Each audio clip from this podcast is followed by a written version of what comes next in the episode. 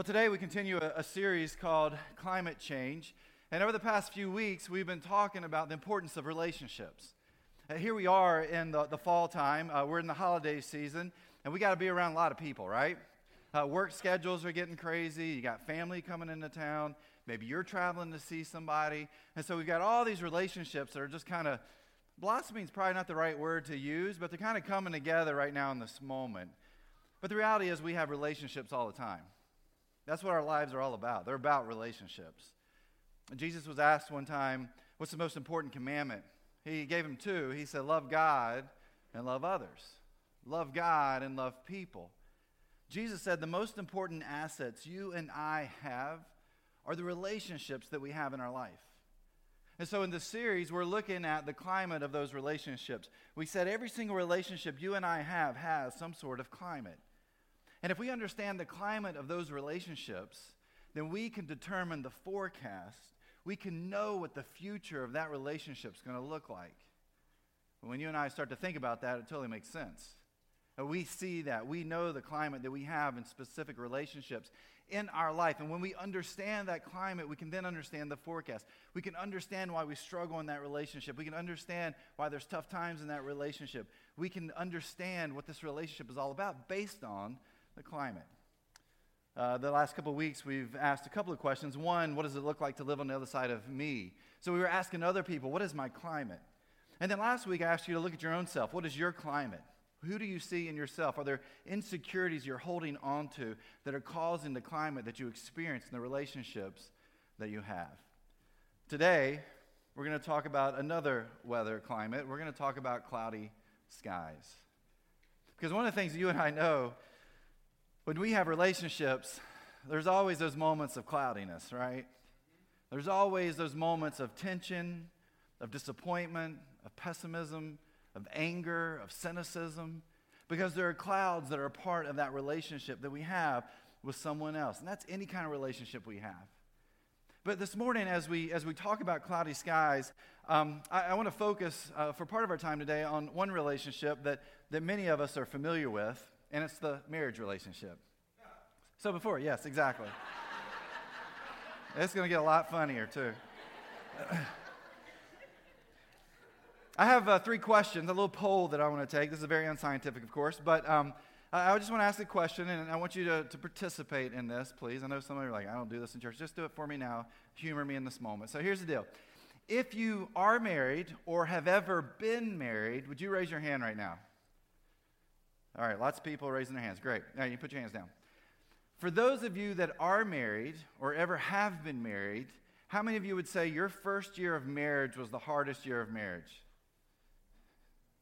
Oh, you guys are perfect. Good grief. Husband and wife are like, no, it was. It really was. First year was.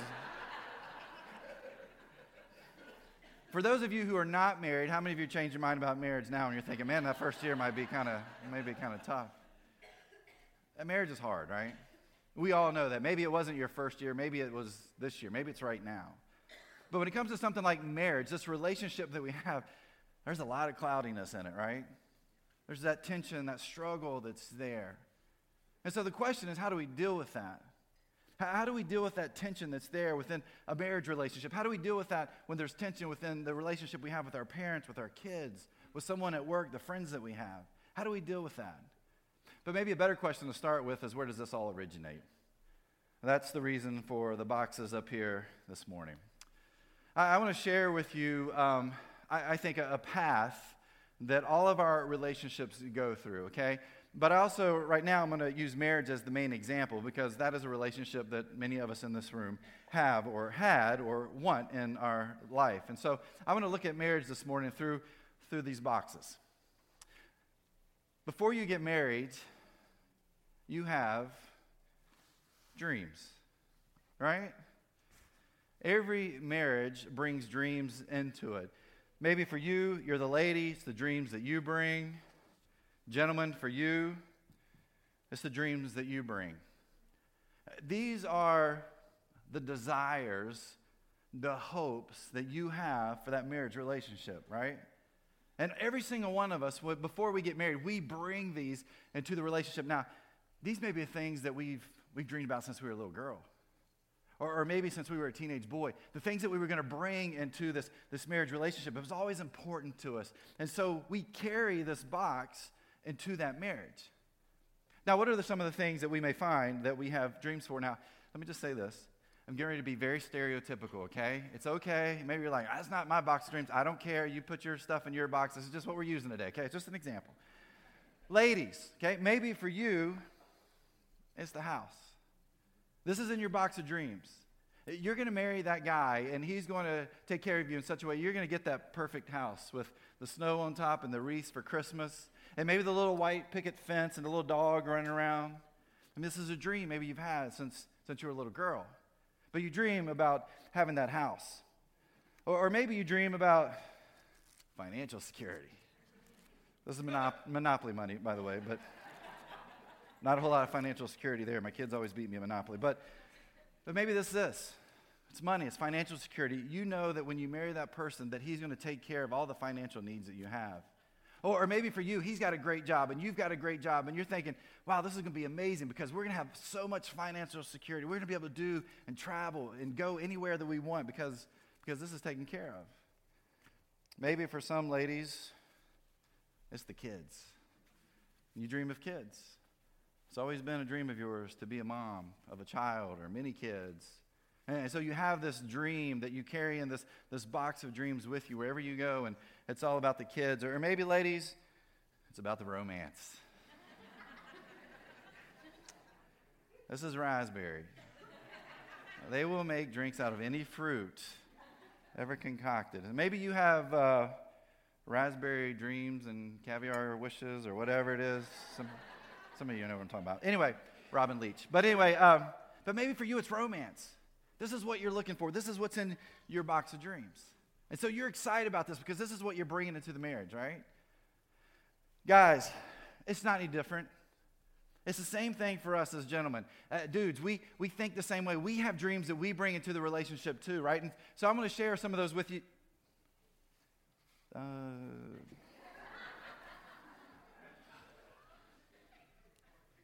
All I can find is a silky robe.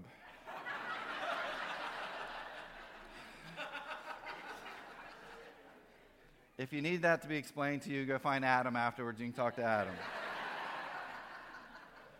I mean, let's just be honest, guys. A lot of times this is all in our box of dreams, right? Now, maybe for you, I heard some kid laughing. Maybe for you, it might still be the house. Like I said, we're being very stereotypical today. But here's the deal. Before you and I get married, we have this box of dreams. And you know what we do? We walk down the aisle, and we're carrying this box of dreams into that marriage relationship. Something happens, though. As we're getting married, or after we get married, we've had fun. We've put the ring on the fingers. We've said, I do. We've signed that piece of paper. We've had that party. Maybe you danced. Maybe you didn't, depending on the church background that you had. But you enjoyed your time, but now you're all alone. You're together. That box of dreams becomes something else. It becomes your box of expectations. See, what we've done is we've taken those dreams that we had, and we've said, that was a dream. Now it's my expectation we have romance. It's an expectation that we have kids. It's an expectation we have financial security, that we have that home. And again, guys, I know it's more than just this, but sometimes that's the only expectation we bring into that relationship. But when we walk down that aisle, when we're married and we're together for the first time, those dreams become expectations. And guess what? A lot of times those expectations aren't the same, are they? That's why so many struggle those first few years of marriage, because you're bringing those dreams into the relationship, and now you're saying, these are my expectations of you. But think about those dreams and expectations for a moment. How many times are they about the other person? Very rarely. See, if you think about these expectations that we have and the dreams that we bring into that marriage relationship, the truth is, they're all about me. They're all about me. They're what I want. They're what I desire. These are my dreams. And then here's what happens, because we're so selfish with these things. We're not even really thinking about the other person. We then take these items and we put them into this middle box. And it's the box of reality. And so now we're taking the romance and the kids and the house and the money and the other stuff, and we're throwing it in there. And what happens when you mix all that stuff up in that box? Oh, it's chaos. There's a lot of cloudy skies. And yet, these were my dreams. And these were my expectations. And here we are in the midst of our marriage relationship. And why are there all these cloudy skies? Why do we struggle? Why is there pain and hurt and bitterness and anger towards each other? Well, that's what we're going to talk about this morning. How do we deal with these cloudy skies? Now, let me say this. I think this is true for any relationship you and I have, right?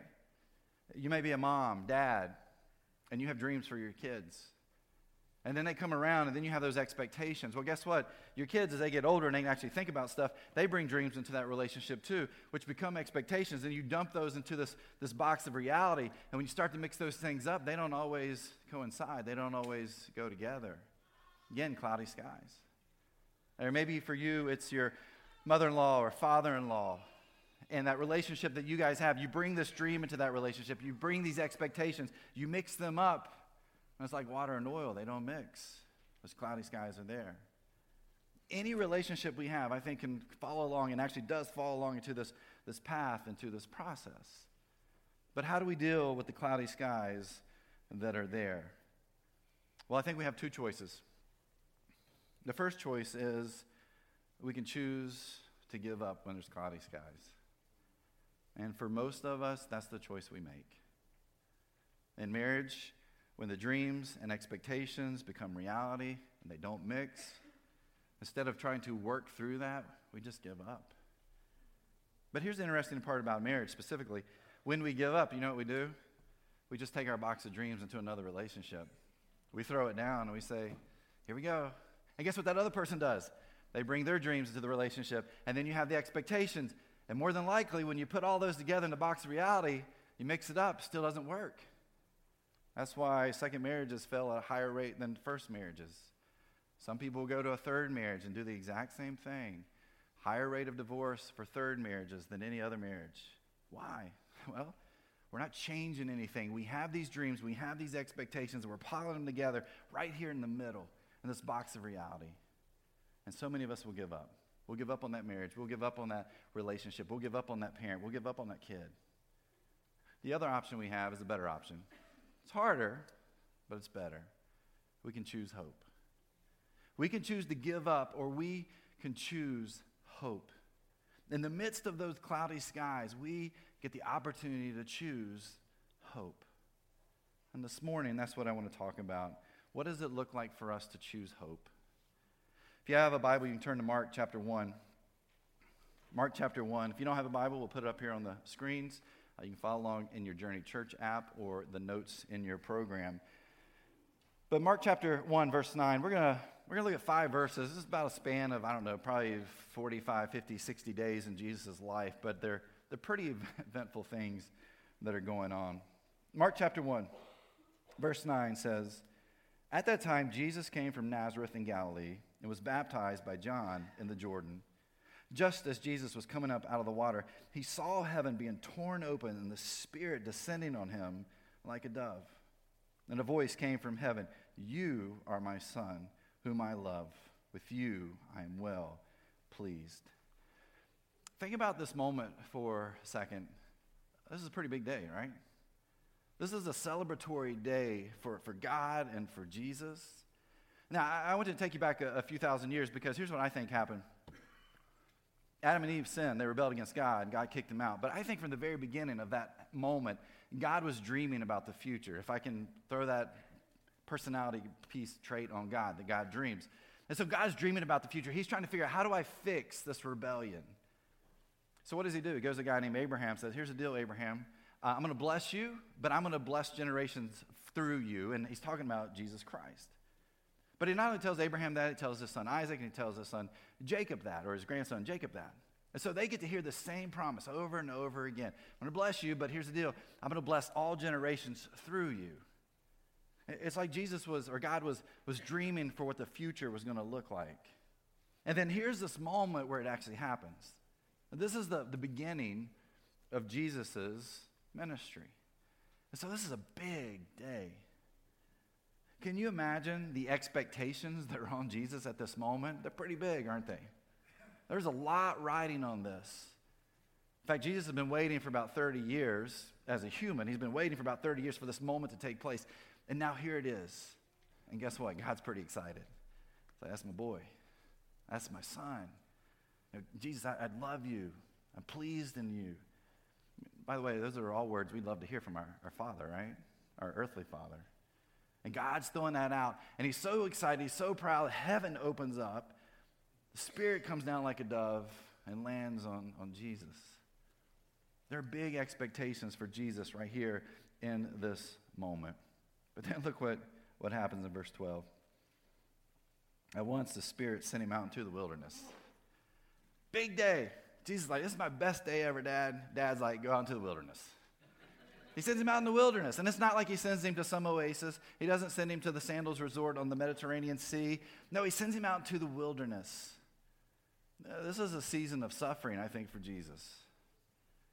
That even though he's had probably the best day of his life, up until that point, he's thinking, this isn't quite what I expected as a reward. And now here he is out in this wilderness place. There's this season of suffering that Jesus has to go through. Then look at verse 13. It says, and he was in the wilderness 40 days, being tempted by Satan. He was with the wild animals, and angels attended him. Again, Jesus isn't out on a nature walk. He's not out getting a tan.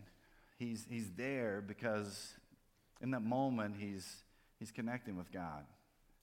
He's fasting. He's praying. He's doing all these things to really get him prepared for what's to come. He's had his greatest day ever, and now it turns into almost like his worst nightmare. What do we find is happening? Satan's there.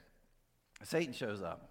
And what usually happens when you're tired and worn out, especially in a relationship, something bad comes around. It's something you have to deal with. That temptation is there. We find that with Satan. Satan shows up, and he tempts Jesus with food. Jesus hasn't eaten anything. He's hungry. His stomach's probably growling. Satan looks at him like, hey, I know you're hungry, dude. There's some stones over there. And if you really look at them, they actually look like a loaf of bread. Why don't you just actually turn it into a loaf of bread and then eat it, and you'll be fine. He tempts him with love. Takes him on the temple. It's like, jump off. God will take care of you. Your dad loves you so much. I mean, I was there. I saw what happened there at the river. I know what took place. God loves you so much. If you jump off, God's going to take care of you. God's going to protect you. Just jump off. And then he tempts him with power. He says, look at all this. This is yours. There's only one thing you've got to do. You've got to bow down to me, but this can be yours. Food, love, and power. He is tempted by Satan. And what do we find that Jesus does through those temptations? Oh, by the way, there's also wild animals around, okay? If Satan's not bad enough, the environment's not that safe either. But here Jesus is. He's had the best day of his life. And then he has to go through the season of suffering. But what we find with Jesus is not only did he suffer, but he persevered. He made it to the end, and God took care of him. Look at verse 14. It says, after John was put in prison, not only was it the best day ever, not only was Jesus tempted, but then his cousin was thrown into prison, where not too long after this he is executed. So things aren't going real well in Jesus' life at this moment. But it says, after John was put in prison, Jesus went into Galilee, proclaiming the good news of God. The time has come, he said. The kingdom of God has come near. Repent and believe the good news. Jesus says, look, sometimes you got to go through some suffering, and you got to persevere, but you can always choose hope. And in this moment, Jesus says, I am that hope. I am the hope that you're looking for. I am the hope that you need. That when you have those tough times, when that suffering is there, I know you can persevere and make it through it. If you're focused on me, he says, the kingdom is near. The kingdom is at hand. I am here. Hope is here. If you and I look at that story and we read through it and we really think about it, I mean, it really does connect with the relationships that we have. First off, we have to understand we all have those dreams in the relationships we have. We bring dreams into our relationships, the marriage relationships, the friendships that we have, the parental relationships, the family relationships, whatever it is. We bring these dreams into the relationships that we have. That's normal. But we also need to understand that something else is normal, that suffering is going to take place in those relationships. That when we bring our dreams and we bring our expectations into that relationship, that suffering is going to take place, that there are going to be tough times in the relationships that you and I have. It could be financial, it could be mental, it could be emotional, it could be spiritual, it could be physical. When we lived in Chapel Hill before moving here, one of the guys in our neighborhood was one of the doctors at Duke Hospital, and he said, hey, you want to come play basketball with us on Sunday afternoons? As a group of doctors getting together and playing, I thought, sure. You know, I had talked to my wife and got permission to go do it, because that's what you do, right? Expectations. And plus, I was able to say, hey, look, I promise you, if anything happens to me, I'm in the safest place I can be, okay? Any body part they can fix right then and there. We're good to go. And so I played with them for a few weeks, and then they said, we need a few more guys to play. Do you have any friends that would like to play? And I said, yeah, I got a guy, a few guys I'll invite. And one of them was my neighbor. So my neighbor decided to come, but he invited another friend of his from the neighborhood to come, too. We jumped in my car, and we were driving there. And guys, I don't know about you, but when you hang out with other guys, when you get home, if you're married, is your wife like, hey, what kind of conversation did you have? We just talked. Nah, like really deep stuff. What is anything deep? Like, no, we're dudes. We don't talk. We just talk about whatever pops up. Music, life, family. Nothing real deep there. That's just the way we are, guys, right? If we want to talk about something deep, we'll do it, but most of the time that doesn't happen. Thank you. So we're in the car, we're driving. Well, this conversation got deep really fast, a lot faster than I was expecting. My buddy's friend starts talking about his wife, and he talked about how a couple years earlier they had diagnosed her with breast cancer, and how she had to go through a double mastectomy and was going through the surgery to change things for her at this time. But then he kept talking. He said her mom died of breast cancer. She has two sisters. They both have breast cancer also. And then as a pastor, I'm in the front like, I think I've heard some terrible, horrible stories. Man, this one is rough. But he continued to talk, and he said, my wife carries this gene, the BRCA1 gene. And he said that if you have that gene, if you carry that gene, you have an 85% chance of having breast cancer. But not only that, you have a 60% chance of developing ovarian cancer. And so he talked about how this was a hereditary gene that was passed on between generations. The worst and the saddest part for me, if that wasn't bad enough, he was talking about his two kids, and he says, the chances that they have that gene are pretty high, and if they do, they've got a 50% chance of developing some sort of cancer in their life, too. I'm listening to this guy. He's in shape. He's, works out all the time, big old guy, and I'm just hearing all this words coming out of his mouth. I'm like, oh, my gosh. I can't imagine what you guys are going through. In fact, that's what he said. He's like, guys, I can't tell you how terrible and horrible this has been. He said, we are living through hell. I sat there and I heard those words, and I won't forget those words that he said that evening or that afternoon, thinking, man, I wonder, before you guys got married and you brought your box of dreams and your expectations into that marriage, is that what you thought was going to end up? Did you think this was going to be your reality? Because what do we know? When there's medical issues in a home and there's financial issues, there's a lot of clouds that begin to show up. And so suffering is going to happen. We don't know what that's going to look like for us. Maybe it will be something like this gentleman experienced. I pray not, but it may be. It may be mental. It may be social. It may be physical. It may be spiritual. But whatever it is, those clouds are going to be there. They are going to show up in our lives. But we have to learn to persevere.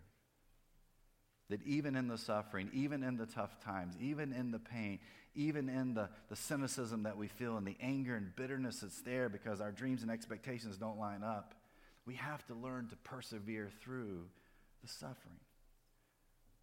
Our kids don't like to get shots, and if you've got kids, maybe your kids don't like to get shots either. For some reason, I got stuck taking Jake to one of his appointments, a checkup, and he had to have shots that day. And, of course, my kids would start crying before they even get inside the doctor's office. I'm like, dude, what's up? I don't want to get a shot. I'm like, but you haven't gotten the shot yet. There's no pain. I know. I just don't want to do it. So I took him in, and, he's bawling, crying. The doctor's trying to talk to him, doing a little checkup. He's like, why are you crying? Like, because I got a shot. And, like, we haven't given you a shot yet, but I don't want to get one. It's like, well, kind of like, too bad. You're going to have to get a shot. So it's time for the shots. If you have younger kids who don't like to get shots, you know what you got to do, right? You got to hold them down, which makes it even worse. You're like, oh my gosh. So you hold them down, they get their shot, and they cry and yell and scream at that one moment because you know there's a little bit of pain there. But then they get their shots. Well, it's like 10 or 15 minutes later, and he's still crying. Now, some of you parents in here, you're soft, okay? Your kid's still crying 10 or 15 minutes. You're like, if you stop crying, I'll get you some ice cream. If you stop crying, I'll get a game for your iPad. If you stop crying, I'll give you a crisp $100 bill. We will do whatever it takes to get our kids to be quiet, right? You're soft. I'm just going to let you know that. You're soft. I don't like to play that game with my kids. I mean, there's certain times we'll do that, but this isn't one of those moments. And so we're finished with the doctor. Again, it's been like 10 to 15 minutes after the shot. We walk out into the hallway, and I'm like, Jake, dude, you got to suck it up, buddy. I was like, you're done. The pain's gone. Stop crying. There was a doctor who was in the hallway at the time, heard me say that, and he stopped, and he turned around, and he looked at me, and he said, I don't think I've ever heard a parent tell their kid that before. To this day, I'm not sure if that was a good response or a bad response. I think by the tone it was good, but nobody came to my house a little bit later on, like, Mr. Simpkins, we need to talk to you, so I think we were good. When there are clouds in a relationship and there's tough times and suffering, telling somebody to suck it up is usually not the best response, right? But here's what I will say. In those moments, it may be time to get up and to get out. To move on. I know that's tough. I know that's hard to do. I know that marriage relationship is struggling so much that you don't want to get up anymore. You don't want to move. You don't want to talk to that individual. Or that relationship you have with your mom or your dad that's always been terrible. Or with your kids. Or that friend. Whatever it may be, there are those moments where you struggle with it in such a way you don't want to deal with it. And so maybe you just lay there. Now, don't get me wrong, I think grieving's good. I think there's some healthy moments that we can have emotionally in those times, but so many times we just want to give up. And we don't want to choose hope. See, choosing hope means we get up. It means we get out. It means we get up in the morning and we take a shower and we go to work and we work hard. It means that we, for many of us, we go to counseling. I will always push that here. I've talked about that in this series, how important counseling is. We have a great connection with Safe Harbor. We'd love to get you connected with them. That's where you are. Maybe you need very intense counseling. That's okay. But more than anything, let your soul breathe. Breathe. Begin anew. Start over. And here's how you do that. In Proverbs chapter 3, verse 5. It says, trust in the Lord with all your heart. And do not rely on your own understanding. I believe the moment we put our trust in God in our relationships is the moment God begins to work in those relationships. I really believe that. When we finally say, I've got these dreams and I've got these expectations, and here they are, and they're all mixed up, and there's cloudy skies. Okay, God, I'm going to trust you. Because here's what I find. When we put our trust and faith in God in those relationships that we have, a lot of times God doesn't start working on the other person. God starts working on me because I'm the person maybe that needs the most work.